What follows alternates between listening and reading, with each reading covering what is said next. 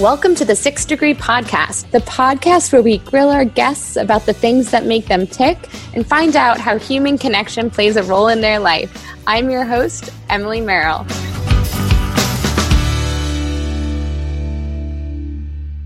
Hello, and welcome back to the Six Degree with Emily Merrill, the podcast where we grill our guests about the things that make them tick and find out how human connection plays a role in their life. I'm your host, Emily, and today I'm so excited to have my friend Bailey Hancock, the founder of the Collaboration Coalition, as our guest, and the founder of everything, basically, as our guest. I'm like, what, what have you not founded, basically? It's been a long five years. I, I bet you I could have listed about like six different names. Not all current, but definitely lots of lots of things founded and unfounded over the last. How many domains do you own, Bailey? It's a great question. I was less of a domain buyer and more of a Facebook page acquirer and an Instagram handle acquirer. That was always like step one in pursuing something, was like grab the Instagram handle, grab the Facebook page, and then I would test the waters and then I would get the U R L. But now it's more of the U R L first because that's obviously far more important. So yeah, I think currently I pay for one, two, three, four U R Ls. Yeah, that's not bad. That's not bad. And most of them redirect to my main one. Okay, that's perfect. Uh, yeah, I recently bought a U R L, which is just, this is kind of inappropriate to say on a podcast, but I'll say it anyways. I bought Six Degrees Society. That's brilliant for mis mistypes or typos. And I thought, you know, maybe one day we're going to evolve into like a dating website or a matchmaking where making your connections that much more intimate, or like the original Friends with Benefits, something like that. So down the line, guys, you can always graduate. You can graduate Six Degrees Society and go to Six Degrees Society. It's amazing. Well, it's funny too, because like with U R Ls and the redirects, that's kind of been a recent thing that I've come to as a great strategy for my clients too, with like their lead magnets. Instead of going through the whole thing of like, go to baileyhancock.com backslash free guide, blah, blah, blah, because people spell Bailey with an E, so they don't go to the right place. Speaking of which, I should buy Bailey with an E, hancock dot com.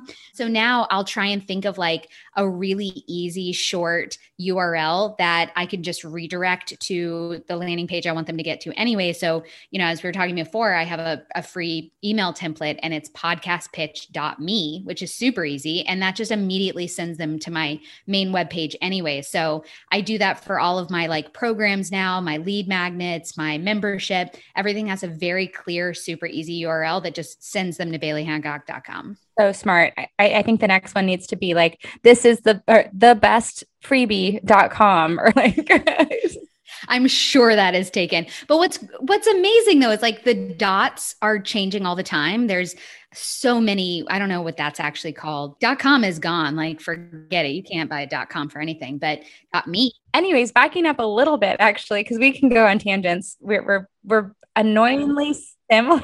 As she sips her coffee, she's energizing her batteries. So Bailey, just a little bit of background and origin story on Bailey and I meeting. We essentially were circling each other for probably two and a half years where we kind of knew who each other were, but we're like, I don't know, intimidated, or it just didn't happen naturally. You know, we were aware of each other. We were aware of each other, but we were in different cities. So we were living kind of comparable and parallel lives, but in different cities. And oftentimes I would do partnerships with individuals and they're like, oh my God, you remind me so much of my friend Bailey Hancock. And I'm like, who is this Bailey Hancock twin of mine that's out there, this doppelganger? And finally, someone took charge and introduced us, and we had our first coffee in Culver City. And from that moment on, it's, I'm probably the only person that just calls you out of the blue now, that FaceTimes you whenever you post something that seems a little remotely sad. I'm like, I got to call her. We got to have a pep talk. You are, you're like on guard. You're like, hold on. Are you feeling okay? What's up? You sound like you're down in the dumps. Like, do I need to pull you out of this?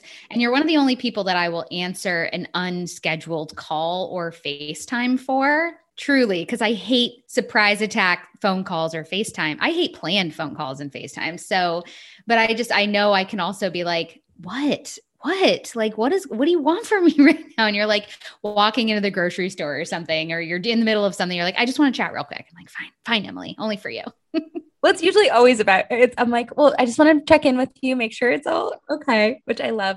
Which is truly a wonderful thing to have a person in your life who does that, because you know, like, if you are doing a cry for help, whether it's overt or accidental, somebody's paying attention and somebody will throw you a life vest if you need it. One out of your like multi-thousand followers will, will will call you. So we've mentioned the fact that you probably own a ton of domains. You started your business now in two thousand sixteen, which is crazy. That's the year I started Six Degrees Society. But who are you and what do you do? Like, we know how to get your freebie, your email pitch freebie, but who are you?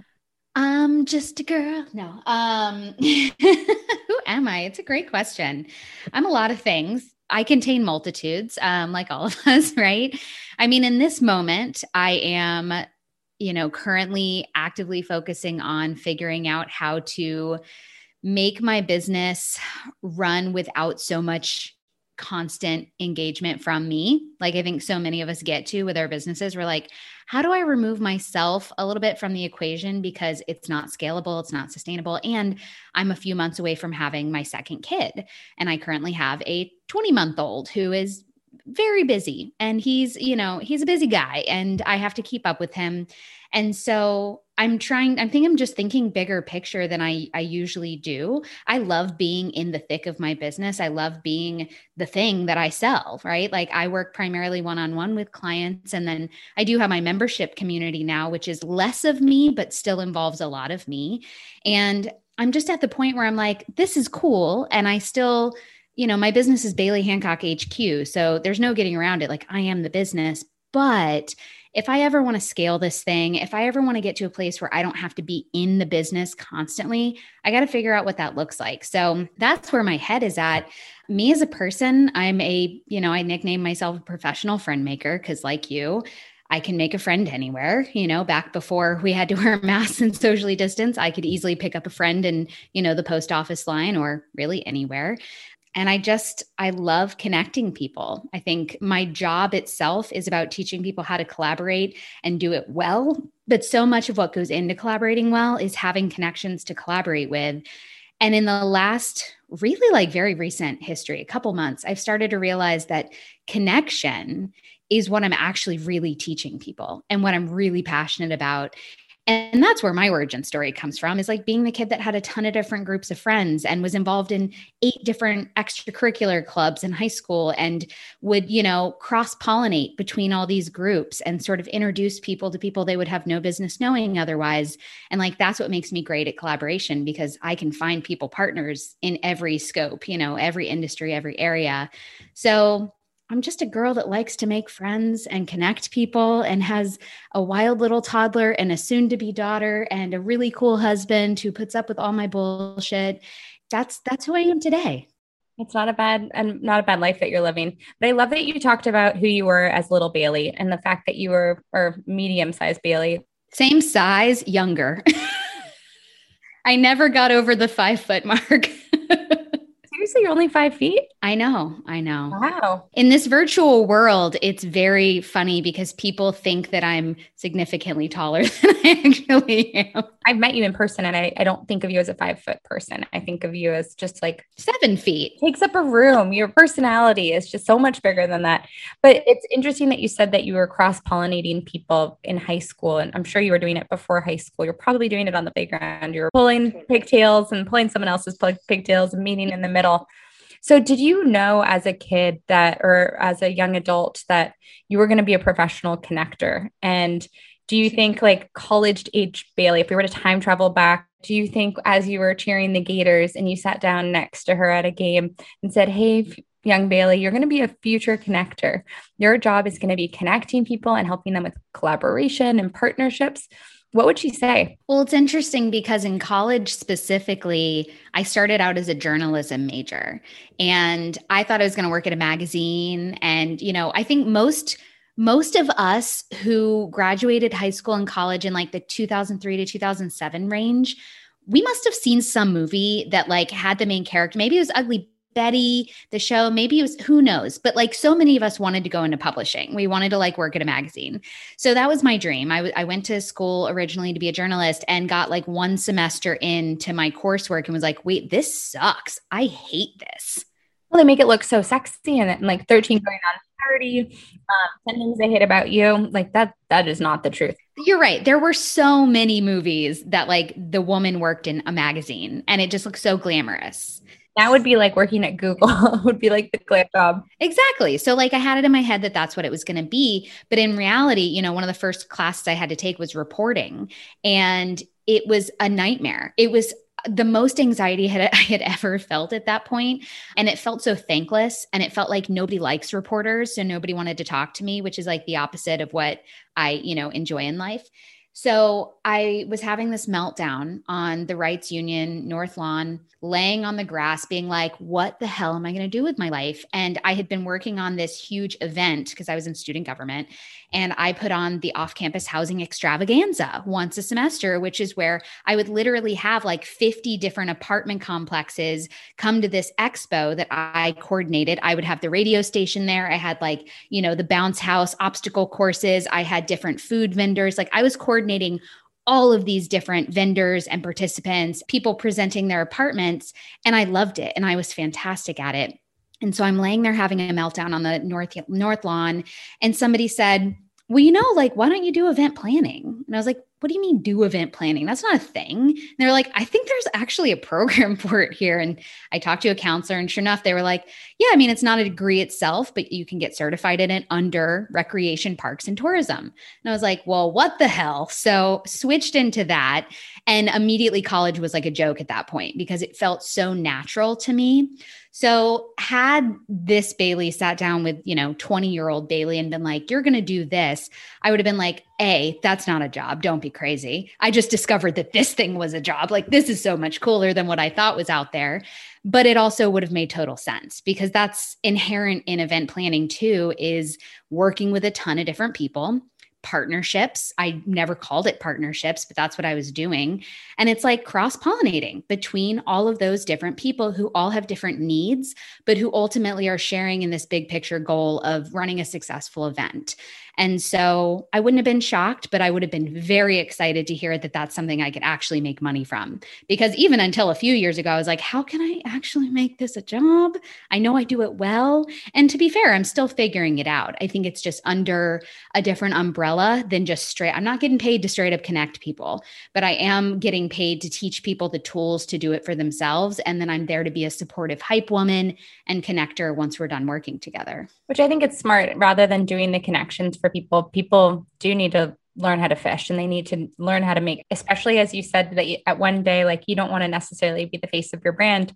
So if people were so reliant on a Bailey, then they're not going to be able to, you know, when you go on maternity leave, like they're, they're going to be S O L. They're going to need some extra help. But I love the fact that you went from journalism to um, event planning, which I think is very much makes sense into like what you are doing now, because you're an excellent writer. You're an incredible communicator. You have got great stage presence. So much, in fact, that you've spoken at one hundred thirty-eight speaking gigs in the past five years. First off, who has that much time on their, on their hands to speak at one hundred thirty-eight? That's a lot of hours. And second, the places that you've spoken are just extraordinary, from Create and Cultivate to like super executive corporate retreats.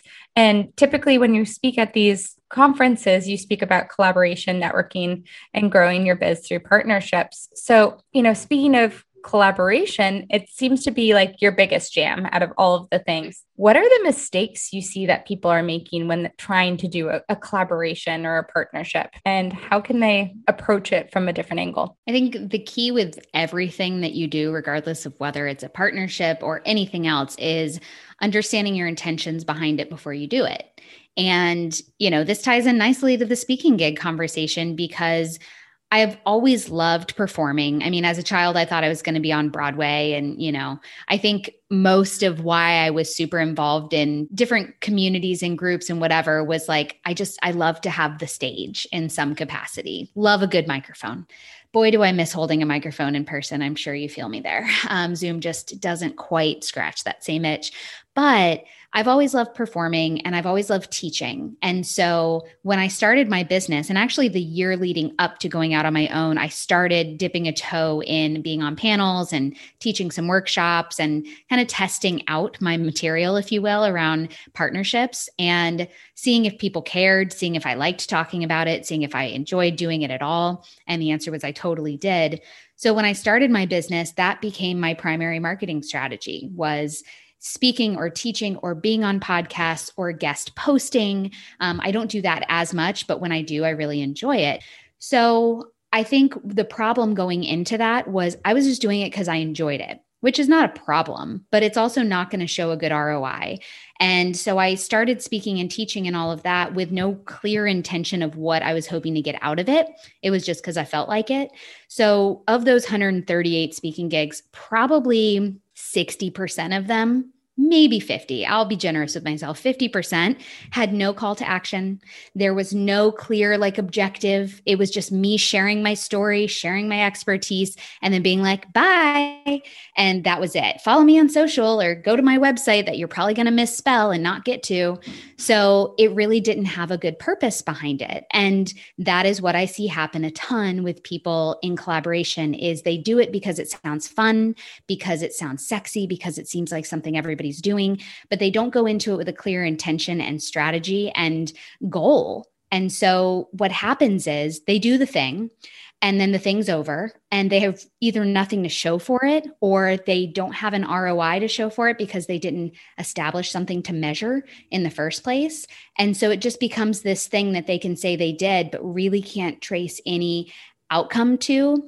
And over time, what happens is it starts to feel like a waste of time. It starts to feel like, well, why am I saying yes to this? Like, it's not even doing anything for me, but it's not the collaboration's fault. It's your fault for not setting that intention in the first place. So literally the biggest thing I have to teach all my clients is set an intention before you start it. Know your why for doing this and make sure that throughout the process, you're keeping that front and center so you don't get swept up in the moment and then forget to set measurable goals that you can then trace back at the end to say like, this went the way I hoped it did, or it didn't go the way I hoped it did. It was going to, but here's what I can do differently next time. I think that's incredibly sound advice. And I, I have to say, being on the receiving end of presentations, I see a lot of people leaving money on the table where they could have promoted themselves or they could have had a call to action or they could have been like, download my free guide right now, my freebie or whatever. And here's the U R L and had like an action while people are hot and while people are engaged and while people want what you're selling. And it can be a smaller thing. Like for me, when I'm speaking at a place where I'm not going to sell my mastermind or whatnot, I will talk about, I'll have like a free code, but that code is specific to the place for people to attend an event. So then you can measure, oh, wow, two people redeemed that code or like one hundred people redeemed that code. That, this is a community I need to play with more and I need to hang out with more. Um, what are your thoughts on paid speaking and selling at paid speaking versus unpaid speaking and like measuring these results for both of them? I would say of the one hundred thirty-eight speaking gigs, probably five or less were paid. And that's because I use it as a marketing strategy. And so for me, I see paid speaking and what I call expertise for exposure um, opportunities as two different paths entirely. And I separate them out very clearly because I think the goals are different, the asks are different, the gives are different.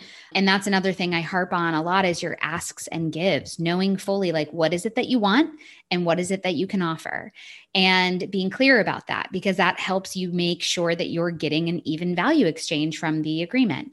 So I just feel like, you know, people need to be very clear about why they're doing the thing. Again, intentionality. And if your goal is to get paid, then you're going to have different intentions going into that, right? Like you're probably not going to be selling from the stage. You're probably not going to be pushing a lead magnet because your ask was money in this situation. Your give was your knowledge. If you're doing it as an expertise for exposure opportunity like I do, your ask is measurable promotion. Your give is still your expertise and your time. So I think it's just really important to be clear with yourself on what you're hoping to get from it. I would love at some point for paid speaking gigs to be my primary revenue stream. I would, I think that would be, that's like me discovering event planning's a job. It'd be like, wait, what? You're going to pay me good money to just come and speak and do the thing I had to get out of town. But I'm also at a place right now where, you know, the idea of traveling to a lot of speaking gigs to make that like a viable revenue stream for me is not in the cards right now. You know, maybe in five years when like my kids are going off to elementary school and things like that. So for now, I lean towards the marketing side and just make sure that every single opportunity I have, I am maximizing and I am getting that call to action in.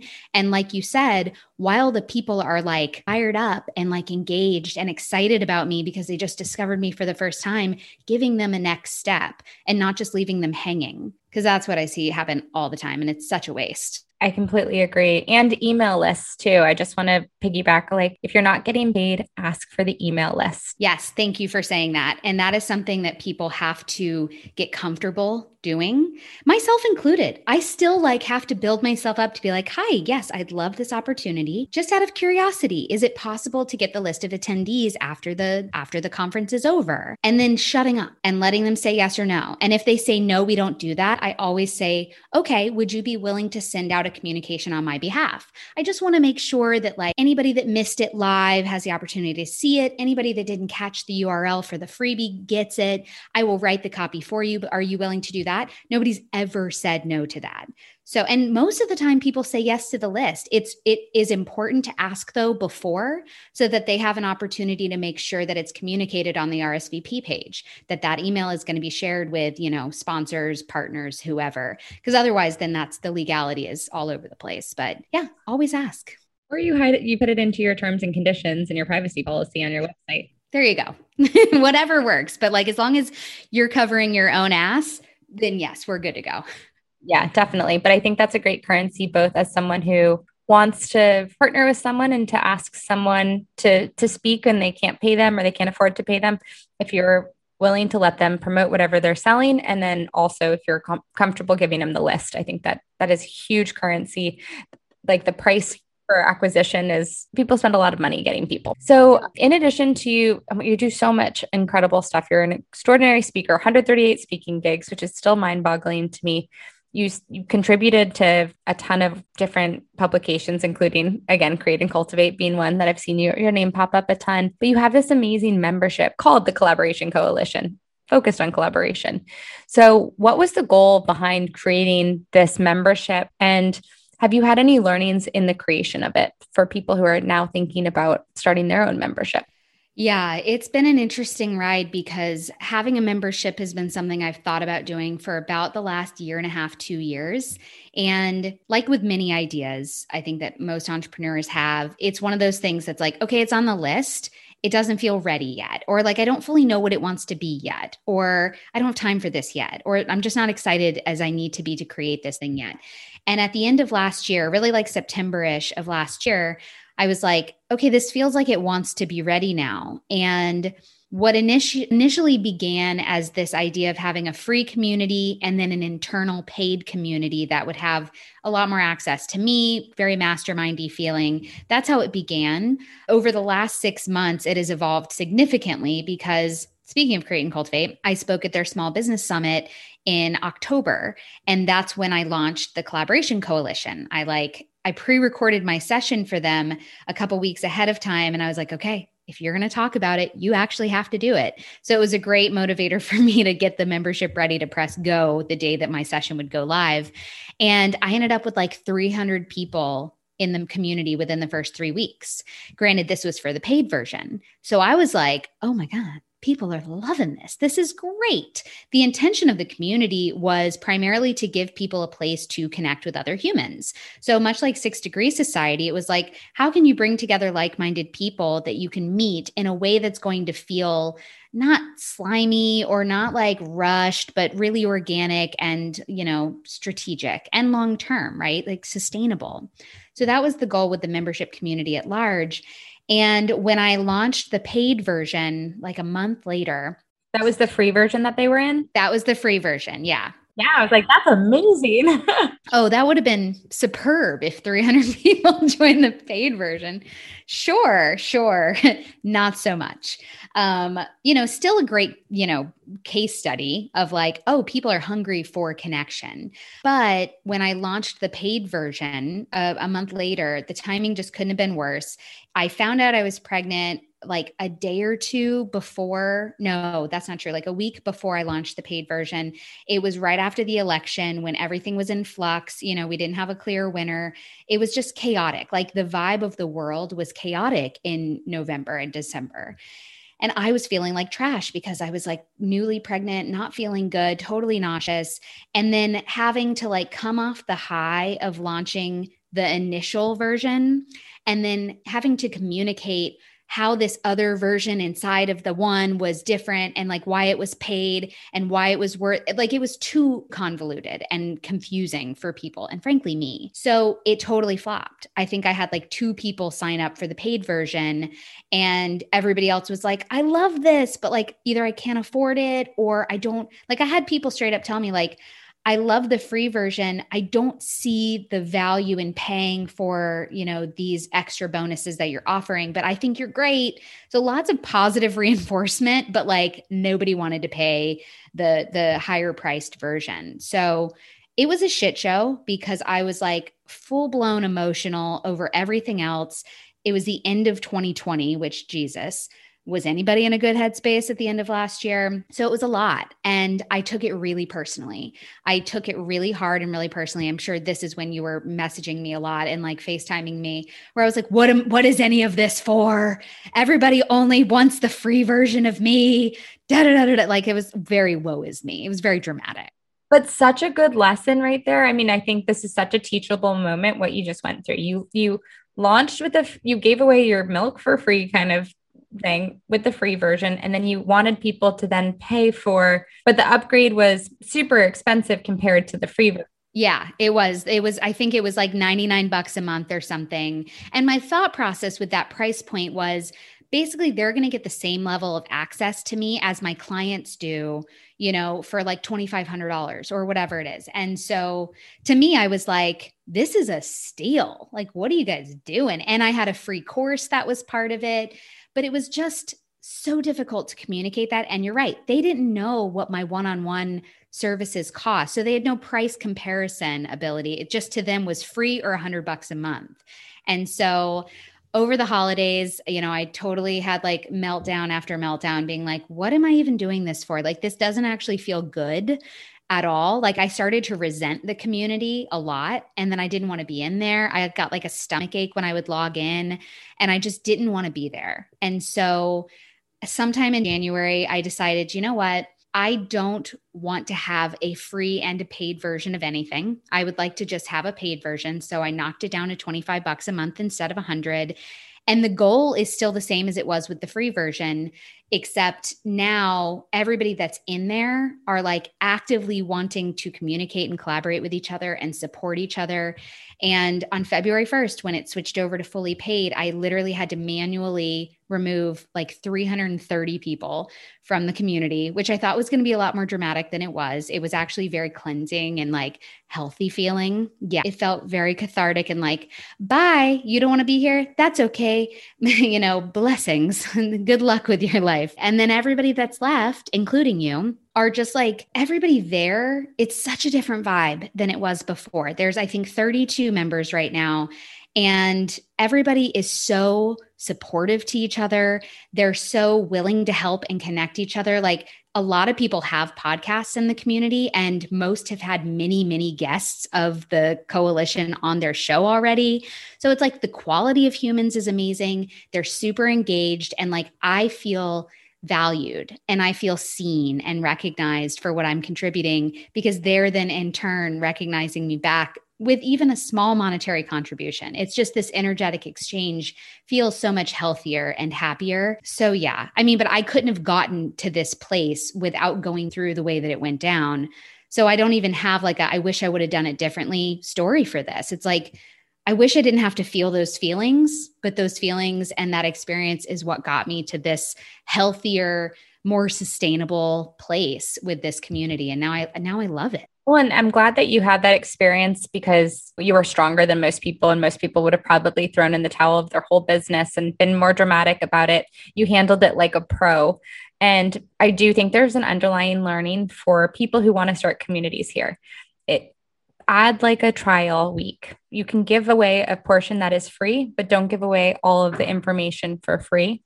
Give away, you know, a free ticket or a free week or a free month, but put those boundaries in place up front before then saying, switching to a paywall, you're going to confuse the individual. So I think it's great that you went through it. So then we can teach people I've done, I've like rejiggered my membership so many times before. I'm a huge fan of recurring revenue, like membership versus packages. I think the way people show up with membership is so much stronger than, than with packages. But I think you all have to check out her community. Again, it's like a warm hug every single time you walk in there. No, they're, everyone's looking to, to help, or they're really excited to help one another. They're genuinely excited person. Yeah, it's genuine. Like, it's not thirsty. Like, it's a very, I mean, it's what you and I talk about all the time with like, make deposits before you withdraw or give before you take and all of that. It, it, it feels very, yeah, it feels cozy and like really nice to be there. I love it. So, but you have this amazing membership called the Collaboration Coalition. What's next for you, and where can people find more of you and get more Bailey Hancock in their life? Well, I'm on all the platforms at Bailey Hancock. Um, but my primary way that I work one-on-one with clients is that Expertise for Exposure program that I mentioned. And it's really because over the last couple of years, that's what everybody seems to be hungry for. Like, everybody seems to want to be on podcasts. Everybody wants to learn how to speak at conferences or events, which is fantastic, because I think that says, and I, when I say everybody, my community is primarily women entrepreneurs. So I have loved watching like the rise in confidence of the women around me who are like, maybe my story is worth sharing. And maybe I do know something about something that, you know, could benefit somebody else to know. And so that makes me overwhelmed with happiness. And I want them all to succeed. I don't want them to waste opportunities and start to get bitter about things not showing an R O I for their business because they're just saying yes and not asking for anything in return. They're not making clear calls to action, all of that. It's so avoidable. So with my Expertise for Exposure program, it's currently evolving from a three-month thing to like a one to two day thing. And the reason is I love working with women that are like, look, I know I want to do this. I wanted to do this a year ago and I'm finally just now doing it. Let's make it happen. I don't need to spread this out across many months. I want to leave, you know, in a couple of days feeling like I am ready to share my story, share my expertise, tie it to a clear call to action, and have the greatest impact for both the people listening to me and my business that I possibly can. And that's like the dream. So I'm excited about this like truncated version of it, because to me, it it will attract the get shit done kind of women that I love to work with, who are like, tell me what to do and I will do it. Give me the template. I will fill it out. Like, give me the activity. I will make it happen. Let's do this. So that's Expertise for Exposure. Um, and you can find more about that at expertise for exposure dot com. So there's Expertise for Exposure. You can find out about the membership community at collaboration coalition dot com. And I mentioned at the beginning of this, I have a free template that is an email outreach template that you can send to podcast hosts if you want to be on their show. It's at podcast pitch dot me. Um, and all of these things will get you to my website, kind of easier than telling you to go to bailey hancock dot com, because again, Bailey's without an E, and then it's like, don't put a D in Hancock, you pervert. Like, there's just a lot of there's just a lot of barriers to get to my website. So the custom U R L thing is a trick that I highly recommend for everybody, um, because it's just so much easier. So those are all the things. But if you want to know what's going on in my brain and my heart at any given point in time, Instagram's a great place to do that, because it's basically my live journal. Yeah. Those are all the things. Well, so Bailey, we love wrapping up our interviews with some six fast questions to really get to know you. And I didn't prep you on this beforehand, so they'll feel really great. Surprising, which is great. So you ready? Yes. Okay. First one is, tell us an unknown fun fact about you. I know a significant amount about oysters. Ooh. Like Virginica versus Gygus versus Sycamea, you know, subtitle versus intertitle, you know, what varieties have the sweetness profile and plumpness versus brininess and, you know, thin. So if you ever want to talk oysters, I feel like I've been pregnant for the last two years. So I have sadly missed out on a lot of oyster eating, but when I can eat them again, and when this stupid pandemic is over, I will happily school anybody on oysters over, you know, a dozen or five. When I got into oysters, similarly, like I got so obsessed with oysters, not to the level of obsession that you are. Well, I worked at a seafood restaurant and I was a trainer, so I had to know all this crap. That's why, you know, I'm like, I, I know how they taste and how to eat them, but we did a go shuck yourself event and it was so much fun and everyone got a shucker and was able to, I literally was just pounding oysters. People started like walking away from the table. I was like, we have all these oysters. We have to keep going. Oh my God, I would have loved to have been there. I have never shucked an oyster. I will say that. I usually like them displayed for me on a bed of ice. As do I, but it was, it was quite surprising because my like intuition would say shuck from the front, the round part, but you're supposed to shuck from like the skinny part in the back. So that, that's the only thing I know about oysters. And I am so excited for oysters when you are done being pregnant. Who would be a dream, you know, speaking of collaboration and connection, who would be a dream person for you to be connected with?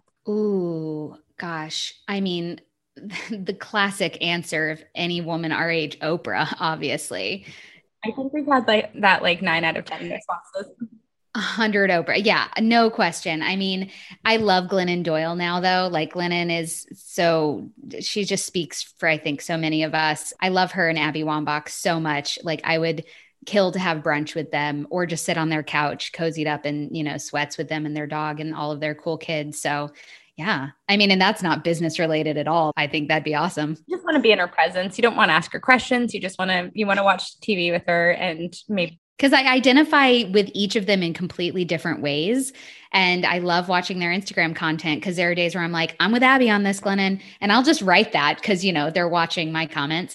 Or on Glennon's, I'm like, sorry, Abby, you're crazy on this. Like Glennon is right. So I feel like I would just be the nice middle piece on their Venn diagram. I think so too. I think you'd be a good part of their throuple. Sounds like a plan. I think Charlie will. And they live in Florida, which is, you know, we both have Florida roots. And I just found out Abby Wambach also went to University of Florida, which I had no idea about till recently. So you probably pitch her to be on your podcast. I probably should. You're right. That's some homework for you to do after this. So, you know, during the pandemic, we've probably watched like nine million hours of television or movies or whatnot. So is there a show that you're currently watching? We have just started watching Party Down because they're doing a remake. It's, you know, it's many, many years old now, but we've started watching Party Down. I mean, it's so funny because like the hours of content that we have logged is absurd. And I'm not a T V person. Like I'll only watch a couple hours, maybe at night. And if my husband's not around, I just don't turn on the T V.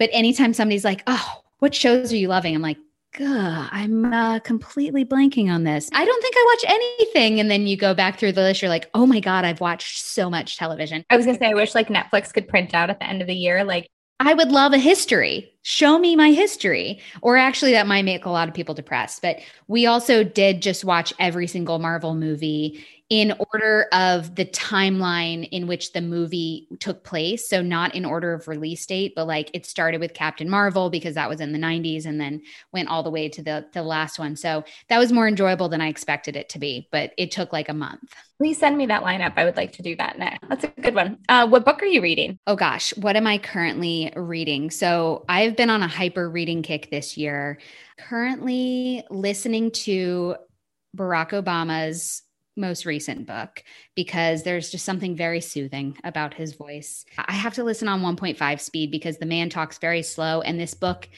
is like twenty-six hours long, something like that. Like it's so long. And I just found out it's only part one of a two part series. The second part's going to be released at some point. So I'm, I'm listening to that.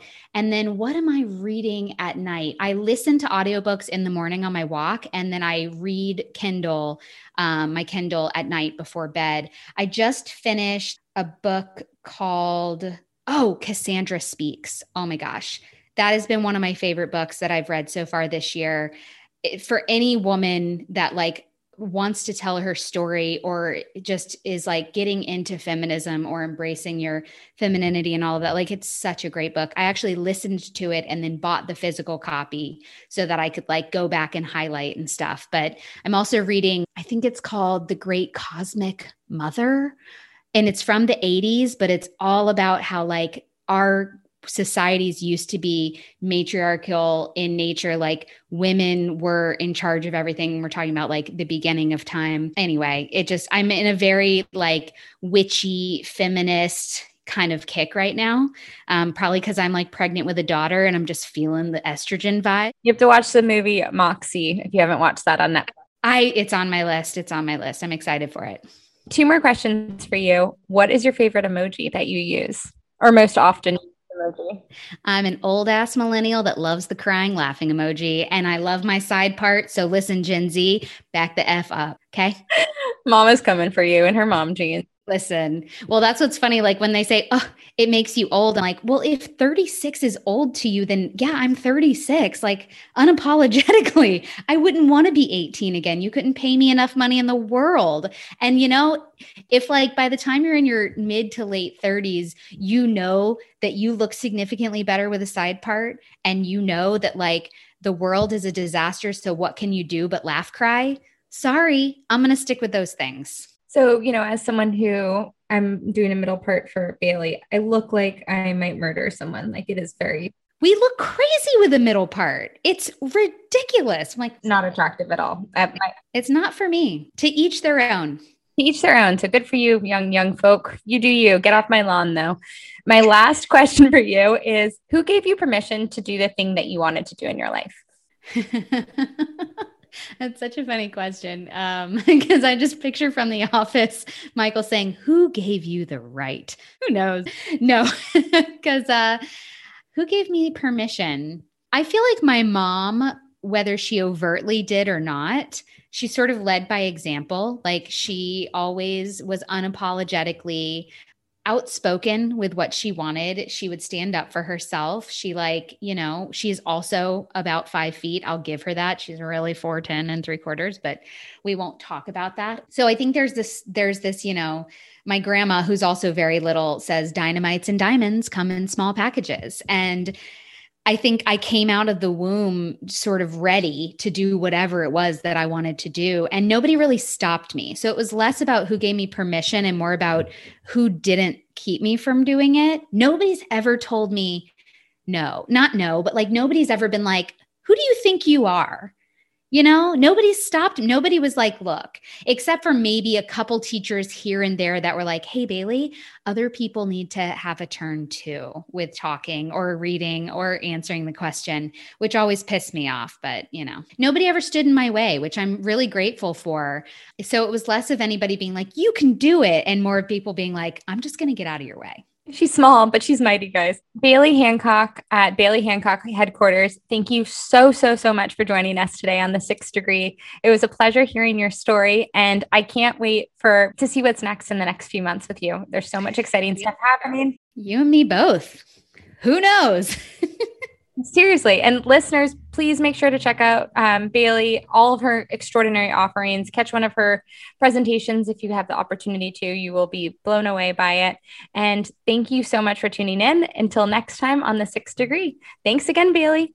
Thank you. Bye, guys.